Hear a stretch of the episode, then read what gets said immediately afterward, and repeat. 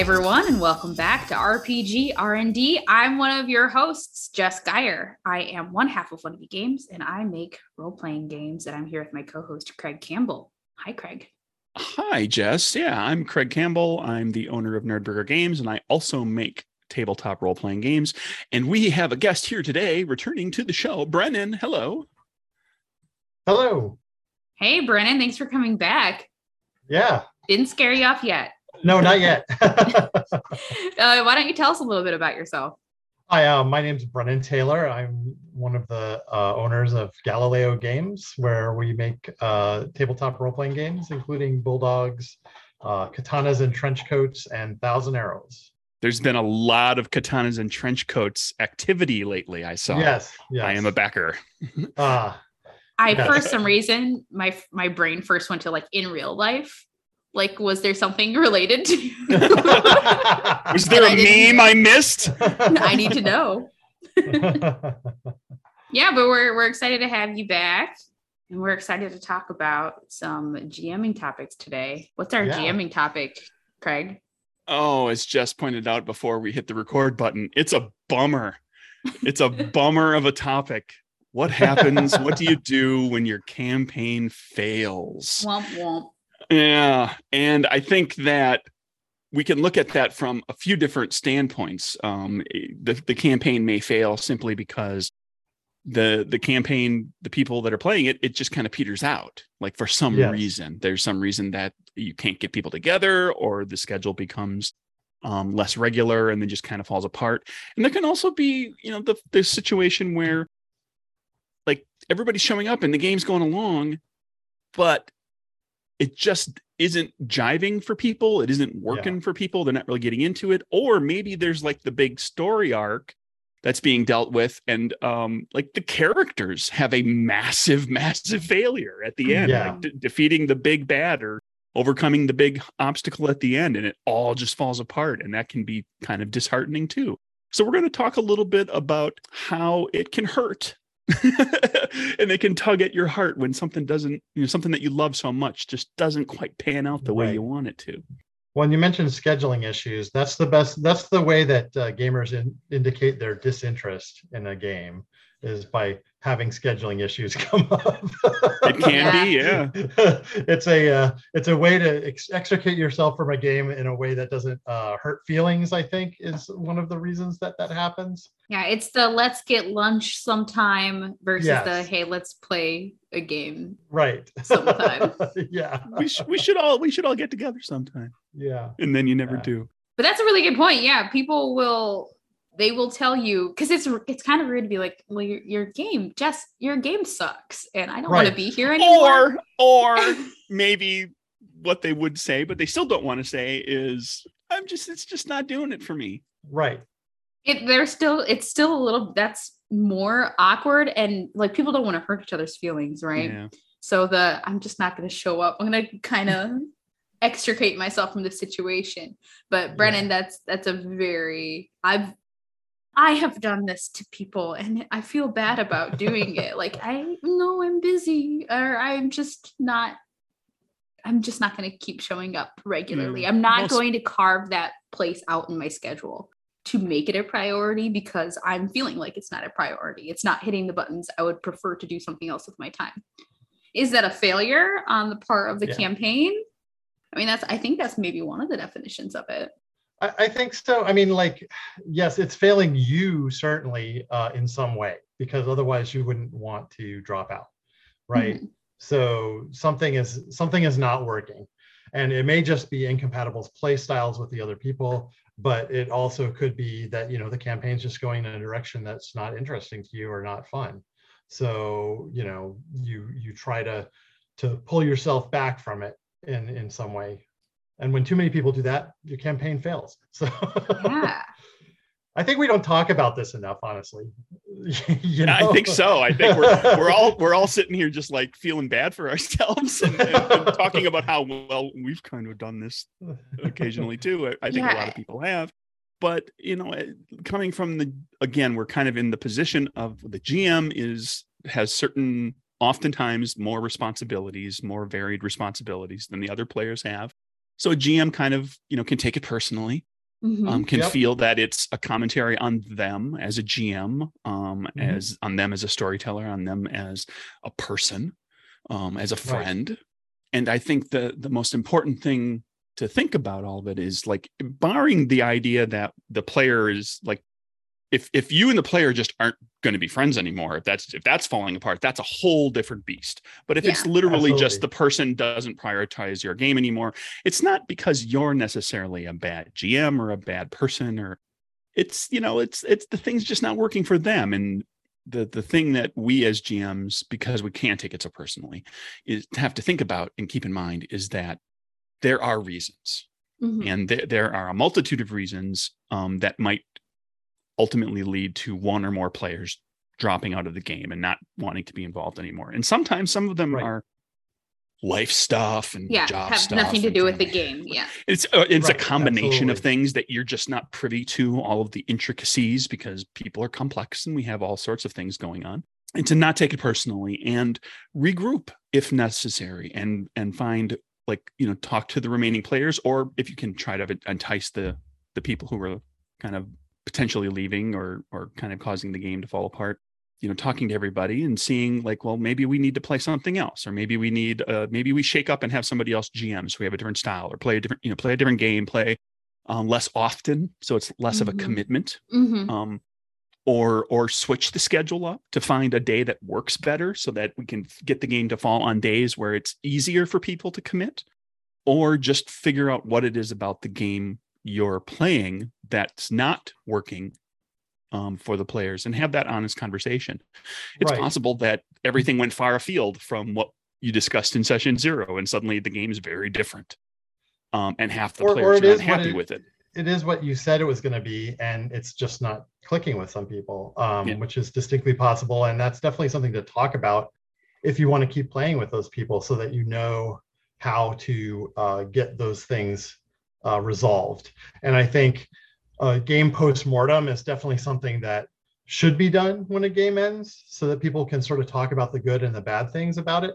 But you definitely need to frame it in that way good and bad because if people if it's just going to be a bitch session a lot of people aren't going to participate because they don't want to hurt anybody's feeling uh, unless they're real jerks you know and why are you playing with those people anyway so Yeah, this happens. I mean, I'm a teacher and this happens sometimes with lesson Yeah. plans. I will make a lesson plan that I think is going to be really cool. It's going to be really engaging. And I get there and I start teaching and it falls flat. And it can, just like as a GM, it can feel very personal to me because I've spent all this time. I'm trying my best to get this in front of the students and there's not a click. So I feel like it's, they're condemning me, or maybe I feel like they're not, they're not trying to give me back the energy but the the thing that i do and i think it's a good strategy for a gm too is to stop say hey i feel like this isn't working. Do you feel the same? Because sometimes i misread the situation and they're fine. They're just maybe tired Mhm. that day. Stop. This isn't working. Let's do something different right now. Let's just take a break from this. And then we're going to come back and talk about what was happening after i have a little bit of a moment to reflect and that way you can kind of distance your emotions in that moment too. You give yourself a little bit of a buffer. You're getting a different activity. You're rebuilding maybe some relationships. Maybe you do a board game night. Maybe you just all go out to eat, something like that. Mhm. And then have the conversation away from the table, no dice out, no no character sheets out, and ask, okay, why was this falling flat? Was it the setting? Like, and ask some specific questions. Was it was it my GM style? Was it the setting? Was it your characters? And sometimes it might just be like one puzzle piece that they can solve. Like, I didn't like this character that I was playing. I want to play something different. It Right. wasn't working with me. That's an easy fix. and i and i've had games fall apart over the system sometimes. Yeah. The system, this a system change is a harder change, but it's still a change you can do. yeah when it's the setting and the campaign itself, that's where it gets a little bit more tricky because at that point, you might just have to scrap the whole thing. And that sucks, Mhm. but there are still things that you can do to salvage your creative work in that arena. Like you might take some of the NPCs that you had in that setting and and trans transcribe their personalities onto the next one or even use some of the scenarios that were happening with the characters and have them playing around in the background. Like if you really thought that this was still a cool idea, maybe entice them in a different way by making okay, these will be the this is the NPC background action that's happening, and you guys are going to do something different. And maybe later on down the road, you can find out where they intertwine, or maybe they get reinvested. Um, but sometimes you just have to scrap it and start over and put it in put it in your drawer and maybe never see it again. That sucks, but time heals all wounds. Right.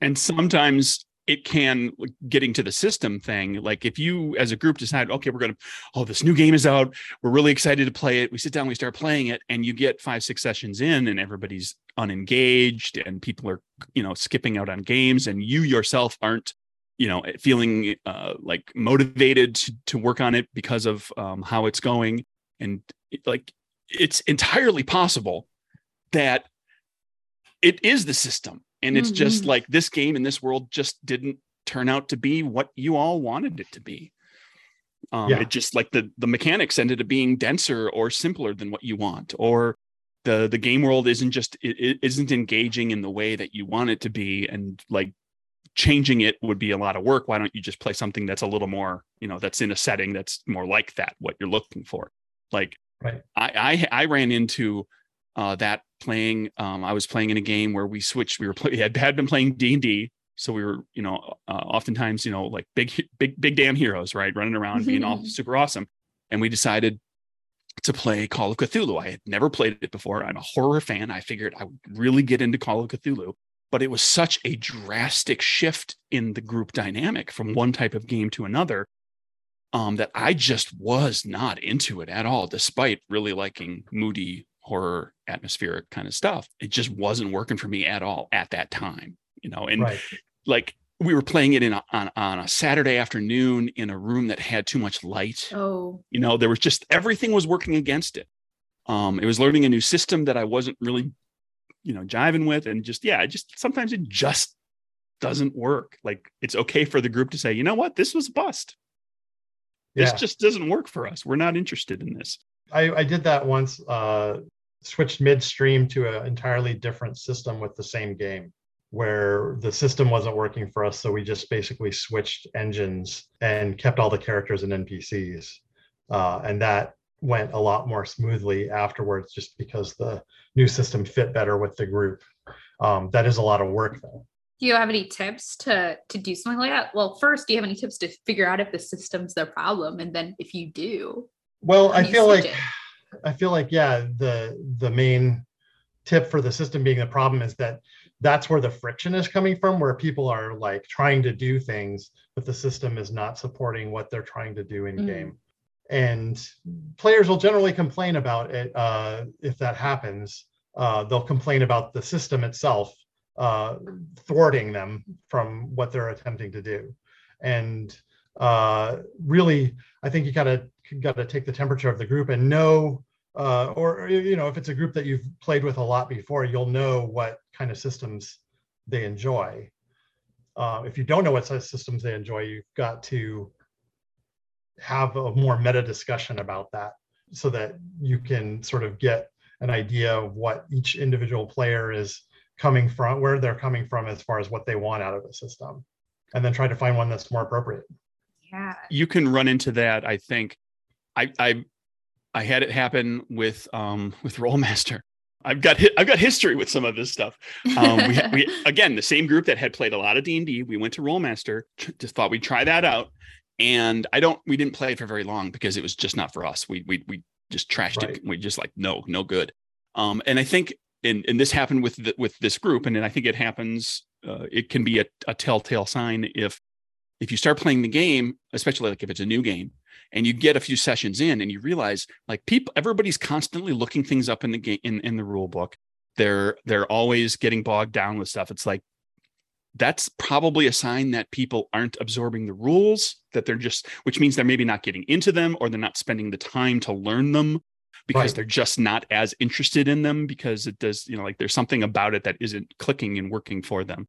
So like and that can be a real uh, that can be an issue quite a bit with um, with denser games with more robust yeah. rule systems where people don't want to like you, you you find yourself six sessions in and everybody has to constantly look up the rules for X, Y, or Z. It's because nobody's like really committing to learning it because they're just they just don't feel like this is something they're into. Yeah. Yeah. And Brennan, I like how you put it. The mechanics are getting in the way of what the players want to do, that is a very like that's a solvable problem there for you. It's it's so much sol- more solvable than the vibe isn't right because Right. they're they're literally encountering that friction and that means they want to enjoy their characters. They want to enjoy the game, but they are just have that obstacle there. Yeah.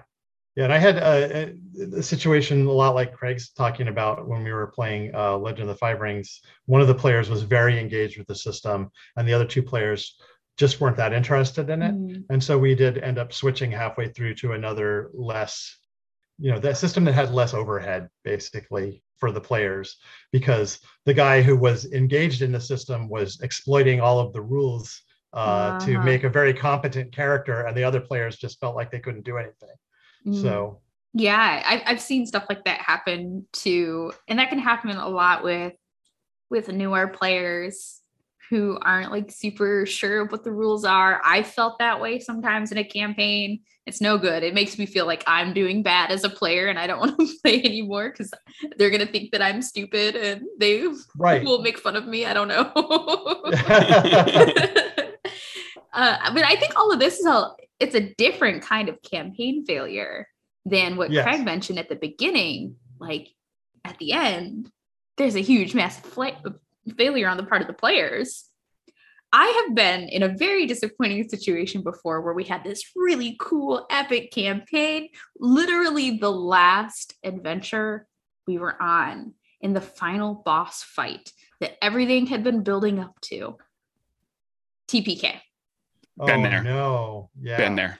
It Yeah. Year and a, year and a half campaign, Sucked. TPK, final combat. it felt like all of the air just went out of the room.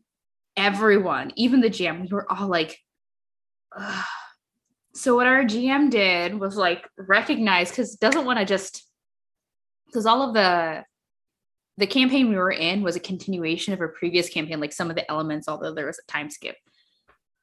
And wanted to keep playing in this world. So we wanted to still recognize the consequences of our failure, but oh, still see, kind of I- go for I- it. So I went through that exact same thing where we we decided, okay, so the the characters fail, the evil wins, this terrible thing happens, these evil whatever take over the world. Now you're playing freedom fighters in this world that is the result of your previous characters' that's failures. cool. And it sounded cool on paper.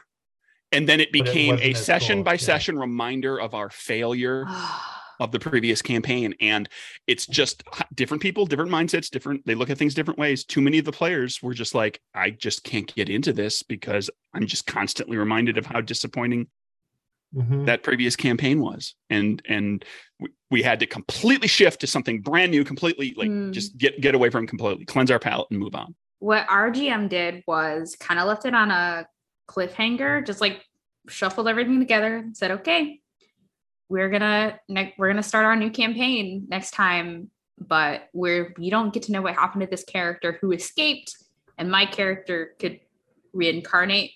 Um, so we don't know what happened to my character, and just said, well, we're we're gonna stop here and we're gonna do the next campaign, and you don't know what happened to anything.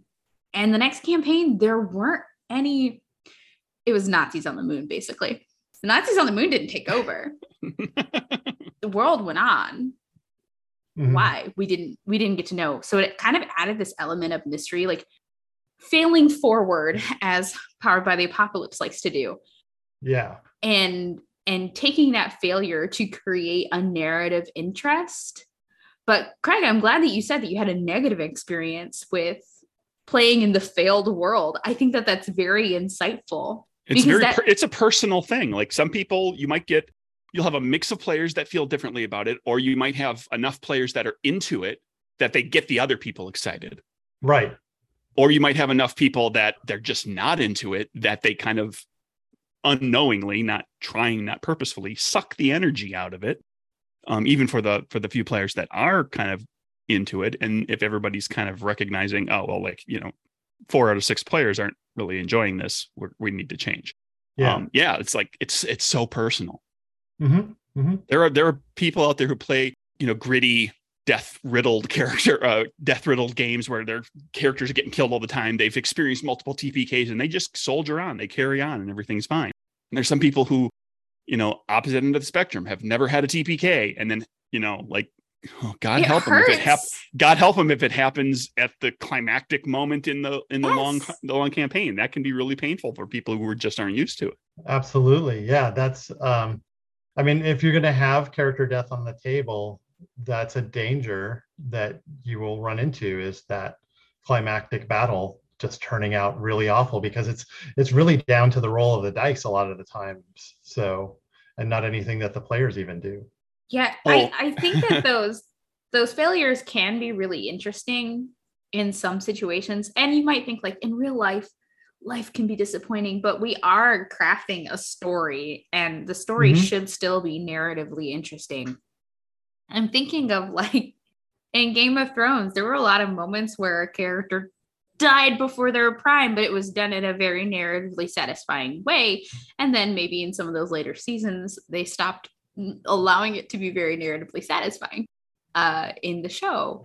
And I, I think that balancing the consequences of death, like Brennan, like, like what you said, you have to kind of have those consequences on the table. But your job as the GM is to still allow, like you don't, you want the um the ability to feel it, but also trudge forward and not have everything grind to a halt.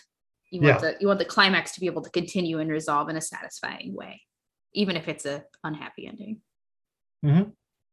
Yeah, absolutely. I had a GM once with this is long time ago. We played a campaign where the GM ran um, an adventure, a module, a written written adventure, and decided to write to play it by letter of the rules, like with the way it's written. And it was it was it was a dangerous, deadly, potentially, you know, it was it was an end of the world scenario.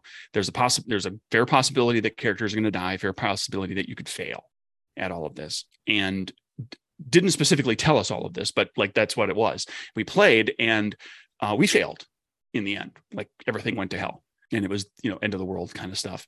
And um, that GM made perhaps the mistake of telling me some months later that we had that we had effectively failed at like four episodes to go that there was nothing we could have done by the rule by the letter of the module uh, that that we could have saved because we failed at enough other things previously that we weren't going to be able to pull out pull things out in the end now that failure as a gm um I wrote, making a i don't want to say failure but let's say making a poor choice Mhm. um, to have that kind of be dictated. Not not wild about that. Person was otherwise an excellent GM. Never had you know had nothing but great experiences. Played with this person many many times. They made a choice to to go that direction, and it was the it was the wrong one. And it was like Mhm. it it made for like a really terrible situation at the end where everything fell apart. I've now told the story of all three campaigns that I've played in that have failed horrendously. I think that's where the safety tool of like a script change can come into hand. It can be very handy because some there are some times where you recognize that you've made a mistake oh, Boy, did I Right. bone that. and I Yeah. think like you might feel like, well, I said it. Let's keep going. But that's not true. You can hit a rewind button. You can mm-hmm. retcon stuff.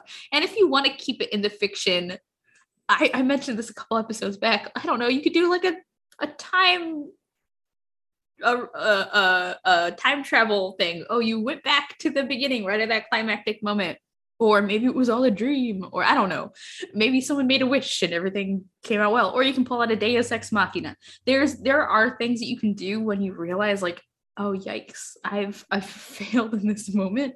That that it's not going to be set in stone. Even if like you get to the end, you get a couple sessions like like you're playing a couple sessions of a new game, you can still feel that disappointed atmosphere of all of your players who have just failed. There's not there's no law, there's no RPG law that says, why don't we play that one over again?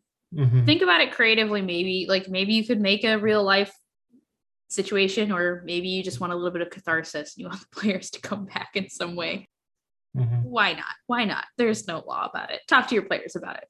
Right.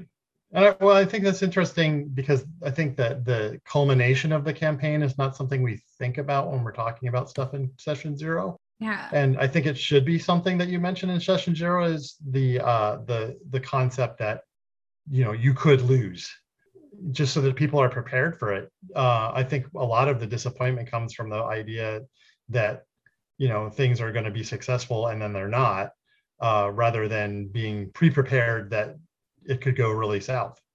Yeah, especially if the group that you're playing with, you've been playing with for a while, you've played other, you know, you know, one shots, campaign, short campaigns, long campaigns, whatever, and you've generally been successful. It's been like there's there's struggles Right. along the way, and you have to work for it, but you generally succeed Mhm. um, because that's the type of game we play. And then all of a sudden, there's one where everything just goes spiraling right down the toilet, and you're like, I don't know how to handle this.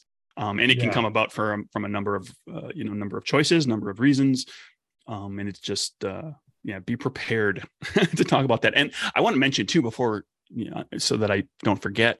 Brennan made a good point about like the post mortem.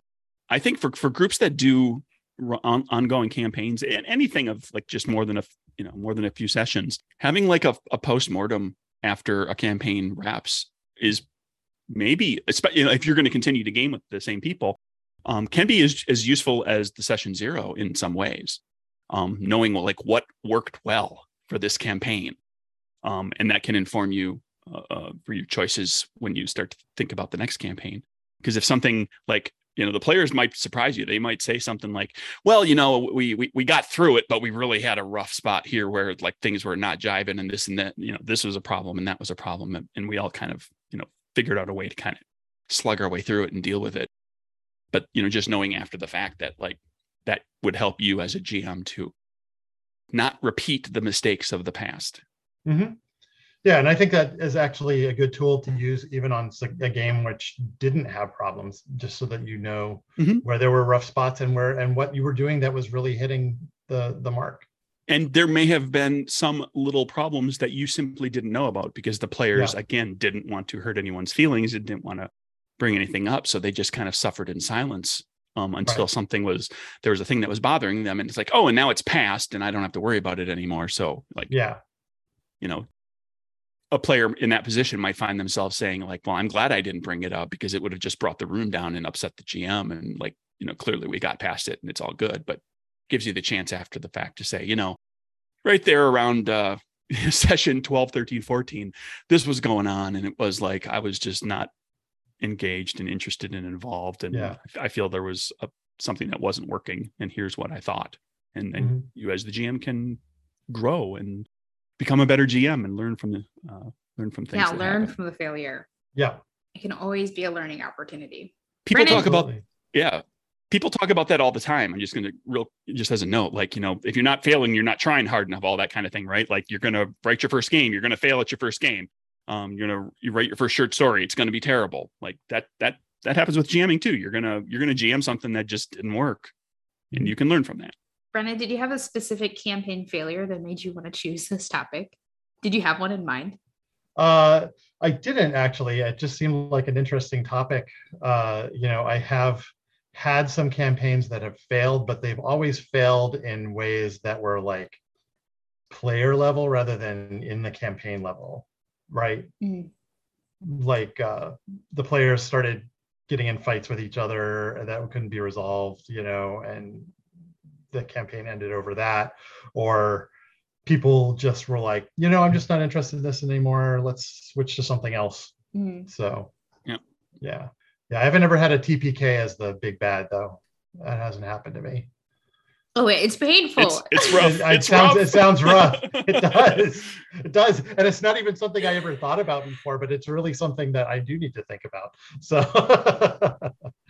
Yeah, I I think if you're trying as a GM to figure out how to make a failure work really well and satisfactorily, like finding gritty, dark TV shows and movies, well, TV shows usually like season finales of things can be really cool. Um, the most recent season finale of The Boys is, I think, a good example of a t- without spoiling things like would be a good example to kind of like pull from and learn. I don't feel like that's as big of a spoiler because all of the seasons no. end with a sort of failure. Right. But uh, I think that those are good places to look for for how to move on in a narratively satisfactory satisfactory way. Mm-hmm. but if a campaign just fizzles out, like you just gotta try try better next time. Exactly. And that's generally what I do. I'm just like, well, that just didn't work. So let's do something else. Yeah. So, some, sometimes you just got to throw some dirt on it, say some nice words. exactly. and move on to the next one. Speaking of moving on, what do you do when you're you have a failure as a game designer? Which I feel like is even more personal. It feels more personal and and gut wrenching as a failure when it's um, your your own design work is coming to a a failing point. I'm curious yeah. about your experiences. Well, for me, if if something is not working, I'm happy to just throw it in the trash. Uh, and but the thing is, I always pick over the bones of whatever I was working on for the few good things that were in there, and use those for my next project or some future project. Uh, there's never a failure as a designer that I've had that everything didn't work. It's always like some particular part of it didn't work. Um, and I've I've run into that wall where I've just, you know, the system's not working. And then I put it to the side. And then a year or two later, I'm suddenly like, oh, I know what the solution to that is now. And and come back to it and fix it. So uh, you know, as a designer, I feel like I'm always iterating on things. Mm. So it's not so bad for me when it's a failure. I'm just like, oh, well, that was an idea that I had that didn't work out. That's a really so, good point. Thinking of it as a cyclical thing, because a, a, failure doesn't have to be a hard ending stop. It's over and you get nothing. Right. But yeah, like taking it and, and continuing to iterate for sure. Building on building on things that didn't work as well and and, and shelving them to come back later. Yeah. That's a good I think that is the attitude that you need to have when you're coming into work like this. Uh, I no, I totally agree. Uh, as a you know any kind of creative work, I think that's mm-hmm. important for you. Don't get too stuck on the things that you're that you're putting in there. Don't get don't you know that's why they say you know kill your darlings because uh, a lot of times you've got this idea of some cool thing and then it's not working.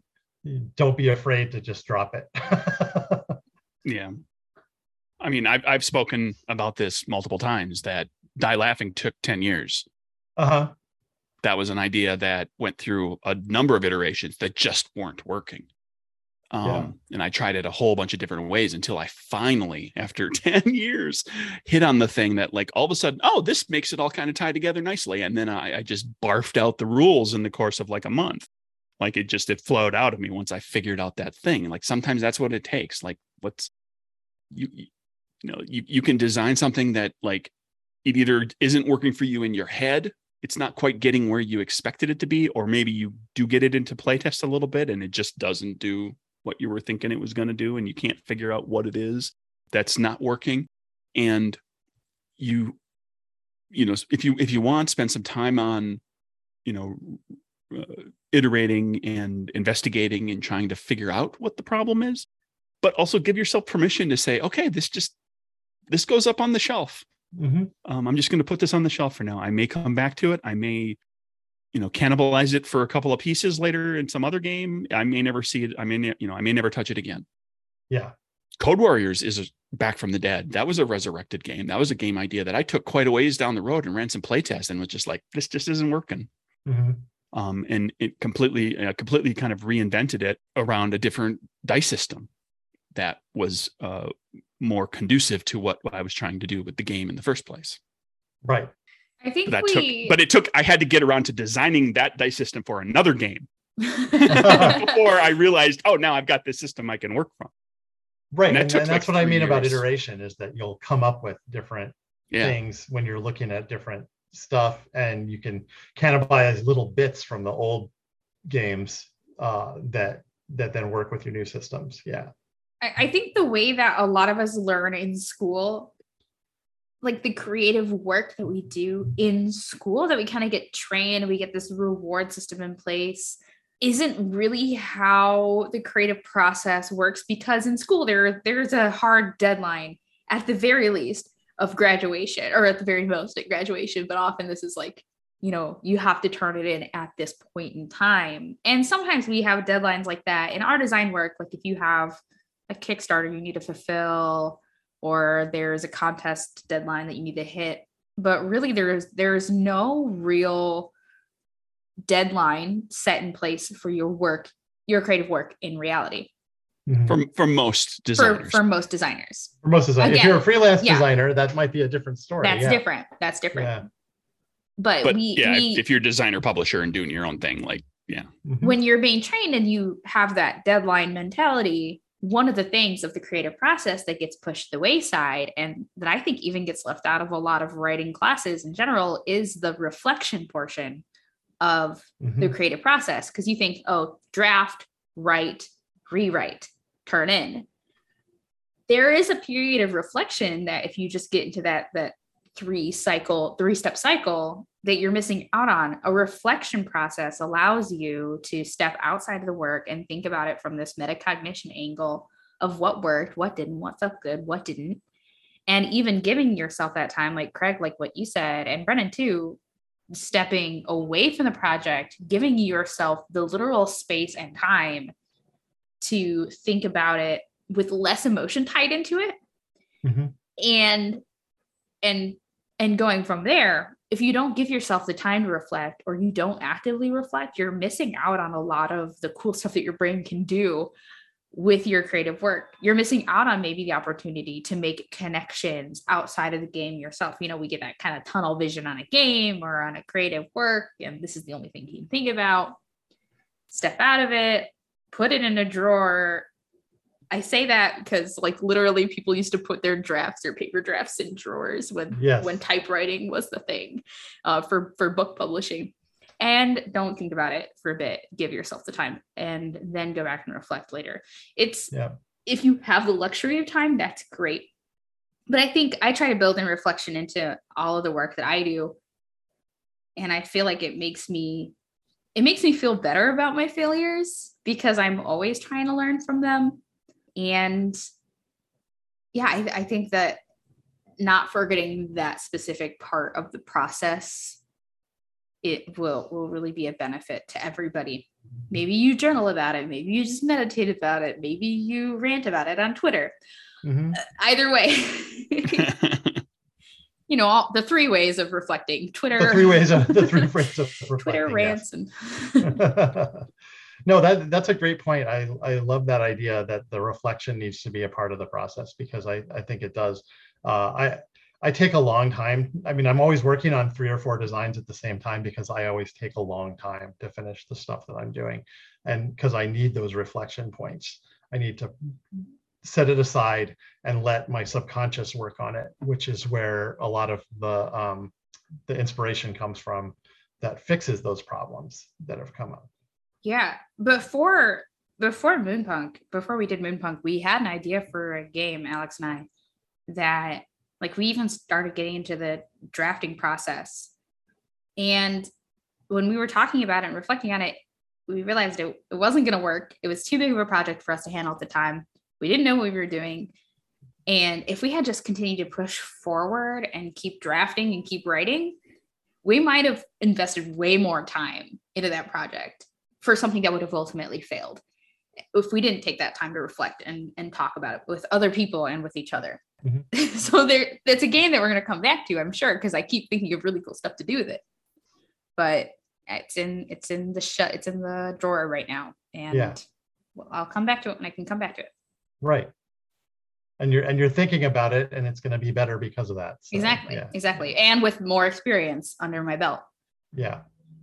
And I, uh, I mean, I don't have, I don't have a partner that I'm working with um, the way you do. Mhm. Um, so I don't have someone necessarily to sit down and talk to directly. So I have this podcast um, where I can do a little bit of that, reflecting occasionally, talking about stuff that I'm working on. But also, um, you know, I I do it to an extent a little bit with Twitter, but I definitely do it on the Discord because I the Discord is populated by people who are legitimately interested in my games and my work, and I, I bounce ideas about what I'm working on. I, I talk about like where something's fallen apart, where or I'm I'm stumped on something, so I'm going to set it aside.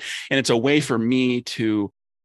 Sometimes I get feedback. Sometimes it you know does become like having that little conversation that helps me to realize, okay, maybe this needs to just get set aside, or maybe I need to you know think think about it in a different way. But it or or even if nobody responds specifically, it's just it's a ritual to go through that allows me to kind of say like okay i've got this frustration i've put it out there mm-hmm. and i've recognized you know like i'm i'm using posting it on the discord as a way to recognize that i'm having a problem with this thing that this thing isn't working and that you know that means it's you know in the biggest thing is rec- for me it's like recognizing if something's not working and being and giving myself permission like this is we talked about it with the previous topic which is like giving yourself permission to fail and permission to just set it aside or give up mm-hmm. on something um, and sometimes that's what I do. Like I went through two different iterations of a game um, here in the last year or two, and um, they both did not work in different ways. um, and one of them even went into playtesting, and I got playtest feedback from people, and I was just like, "There's just some there's some things that are standing in the way of this, and it's on the shelf now, and may live there forever. Who knows?" Mm-hmm. But the the important point for me was to to recognize that that's the case and that I'm okay with that and give myself permission to just say, okay, set it aside. What about when the failure is not game design? It has nothing to do with you, really. Your Kickstarter failed, or you're not selling the eight books that you want to sell. Yeah. I did Brennan just big side there. yeah. It's happened to me multiple times. So yeah, some of the some of the stuff like uh that I've worked on, I've thought was really good, really quality, and then I just didn't get the sales, you know. Um, and it just maybe yep. I didn't hit the market uh, right. Uh, I didn't market it well enough, or it was just something that I was interested in, but nobody else was. So, you know, that's uh, I, have I've designed things that are a hard sell before. So, yep. I've I've done that myself. I did that. I I don't consider Good Strong Hands a failure, but I feel that the Kickstarter underperformed. Mm-hmm. And I think it underperformed for a number of reasons. And some of them are on me, and some of them are the fault of the world. um, because I did Kickstarter. During, well, I did Kickstart it in 2020.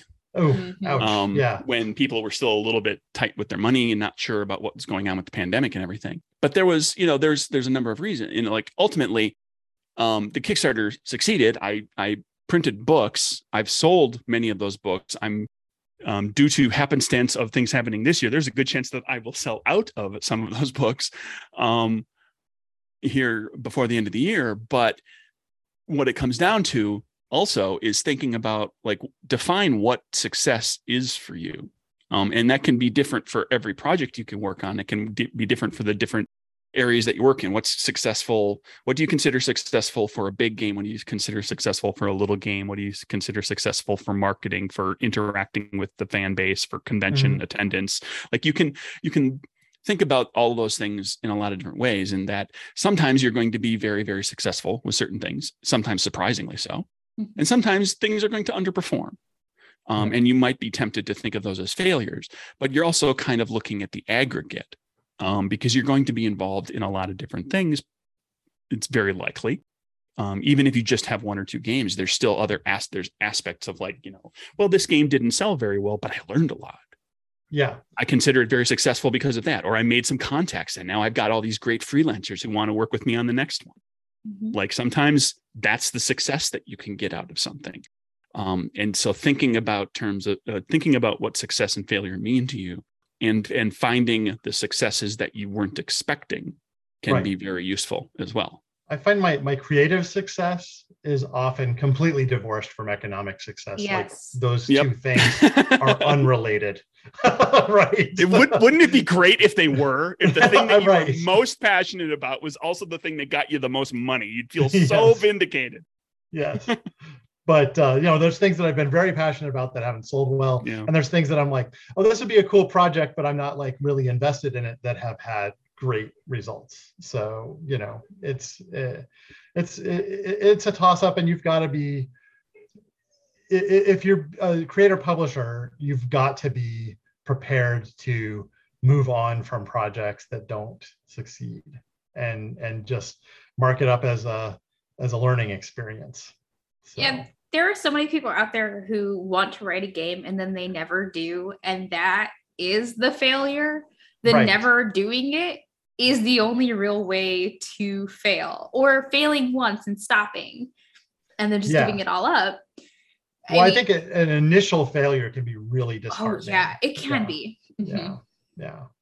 You can dwell on the thing that didn't perform as well, the, the thing that didn't do as well, um, awfully easy. And sometimes it takes a little bit of work to convince yourself that, like, oh, but these other things that I do like about it and that I do consider successful are so much more important. Mm-hmm. I'll use another example out of my own. Um, Felt Friendship and Feelings is a game about beat your Muppets, basically. It's the Muppet right. Show game. Did it as like a little zine game. It didn't take long to design. It was easy to play test. It's very simple and straightforward. It's got cute art. Um, it didn't do terribly well on Kickstarter, and I don't sell a lot of copies of it. But I made a kids game. I made a right. game where sharing your dice is part of the is is the mechanic of the, is part of the mechanic of the game. And I, you know, now Nerdburger Games has a kids game. And yeah. I've had people tell me that they absolutely adore that. And it's going to be in German soon because a German uh, translator publisher was like, this is wonderful.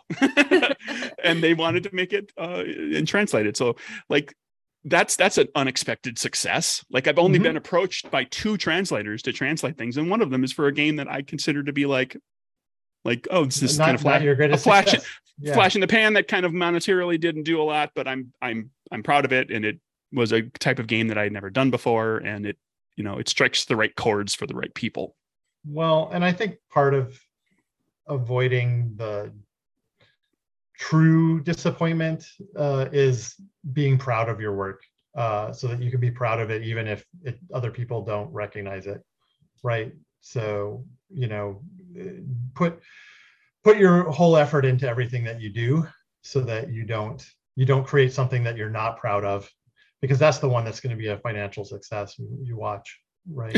And then you won't and then you won't particularly like it and yeah probably demanding exactly. supplements yes. and a revised edition and you'd be like oh yeah. Well i guess i'll do it for the money. Kurt cobain playing smells like teen spirit. Yeah. Right.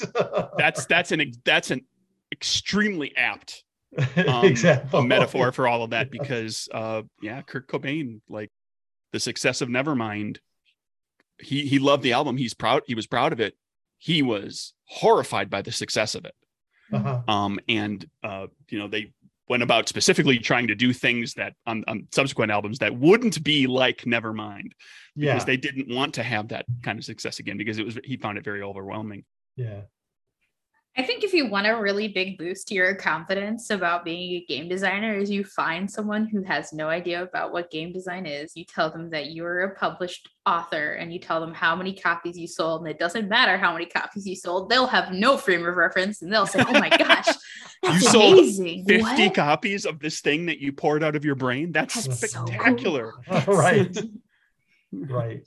I, I think yeah. it's worth it to outline for yourself and again, like to take not literally outline, but to take some moments to reflect and think about what is success for you and what is failure for you. Right.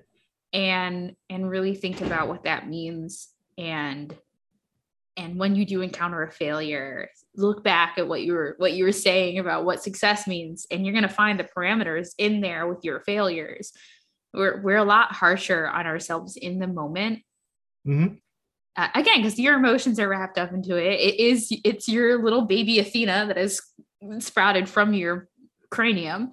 It's you. Right. it's you and you put time into it and you thought it was cool and when other people don't think it's cool that hurts. It's like they're telling you that you're not cool.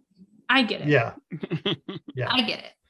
But then all of the little successes that like all the congratulations that people have said like maybe write those down keep keep screenshot comments yes. that you really liked. You know what? put them in your little dream board and go back to them and and suck that up vampire style. Yes. You know what I no found is life. really useful is if you have a Facebook account, um, write about those little successes so that three years from now it'll remind you'll have a you'll have a memory that will come up and you'd be like, oh yeah. that I didn't do that on purpose, but I have found that that has been kind of sustaining. There have Yeah. been times where I've I've had something pop up in my Facebook feed as a memory that I wrote about, and I was like, "Oh yeah, that Yeah. was pretty cool." yeah. That's that was great. one of the problems with my diary keeping because I would typically only write in my diary if I was feeling really bad about myself. Oh, Oh, yeah. So then. I would go back when I was feeling bad about, about myself. I would read my diary, like, yeah, I suck. Oh, so well, I've I've like really like I've worked in therapy even like how to reframe my consciousness to to really um combat the inordinate amount of emotion and and feeling that a failure will give you compared to what a success will give you and and really trying to look at the the actual number and Mhm. and the actual the impact that you're doing well, rather than just- psychologically, yeah exactly. Yeah, psychologically, uh, failure hurts worse than success feels good. So- and it's and it's there's there's a relativity to it as well because we've all we've all heard people you know the discussion about you look at people's social media and it's all these people talking about like oh i went out on vacation and i did this great thing and i got a new job and and so it seems like everybody else is having Mhm. like nothing but great stuff going on they're just not writing about the failures bad and the, the painful yes. stuff that's going Yeah. into their diary right. that they're keeping private Yeah. um or they're just dwelling on it and that's not good but yeah like you you you have to kind of like you know maybe um if you're if you're in the boat that Jess is, and I'm not going to say Jess you should do this, but this is just a thought for anybody who tends to write about their painful stuff in diaries is um, you know maybe have a, a second journal where you're just where you only write the good stuff. And so every so often you can go back and reread that and be like oh yeah two years ago i was really on a high because this game was uh got a lot of good reviews or or or you know, Nominated for somebody or re- somebody reached out to me somebody reached out to me and told me about the stuff that they created for the game because they were Yes. inspired by what i created and that's really that's really cool. Yeah. So, or nominated for an ENnie. yeah i'm gonna i'm gonna be living on that one for a few years regardless of how things go the nomination is the true judgment. Of that's what game. everybody tells me and that's what i'm preparing myself that that's going to be my it's an honor just to be It's your- nominated It's your consolation. Yes, I well understand. and that's yeah that's the that's the thing that anybody like you hear that from award show people people who are nominated for awards all the time yeah. it's an honor just to be nominated Well, uh, the And- ENnies and you can extend especially because because of the way that they they're judged. yeah right I feel like the nomination is actually the meaningful part. So, the- it becomes a who can get the word out more yeah, um, exactly. to see who wins but one of the things I was going to say about Mhm. um, design failure is the important part of design failure is to move on. So if you release something or you create something and it doesn't work, don't let that stop you. I mean, the reason I'm still around and the reason Galileo Games is still around is that the four or five times that has happened to me, I haven't stopped producing things Mhm. because I've had failed Kickstarters. My very first game was like a D&D knockoff that did not do well at all. So, you know. yeah i'm And- i'm I, I I love when people share those failures too, especially like I like I think both Nerdburger Games and Galileo Games does better than Wannabe Games by like, high levels.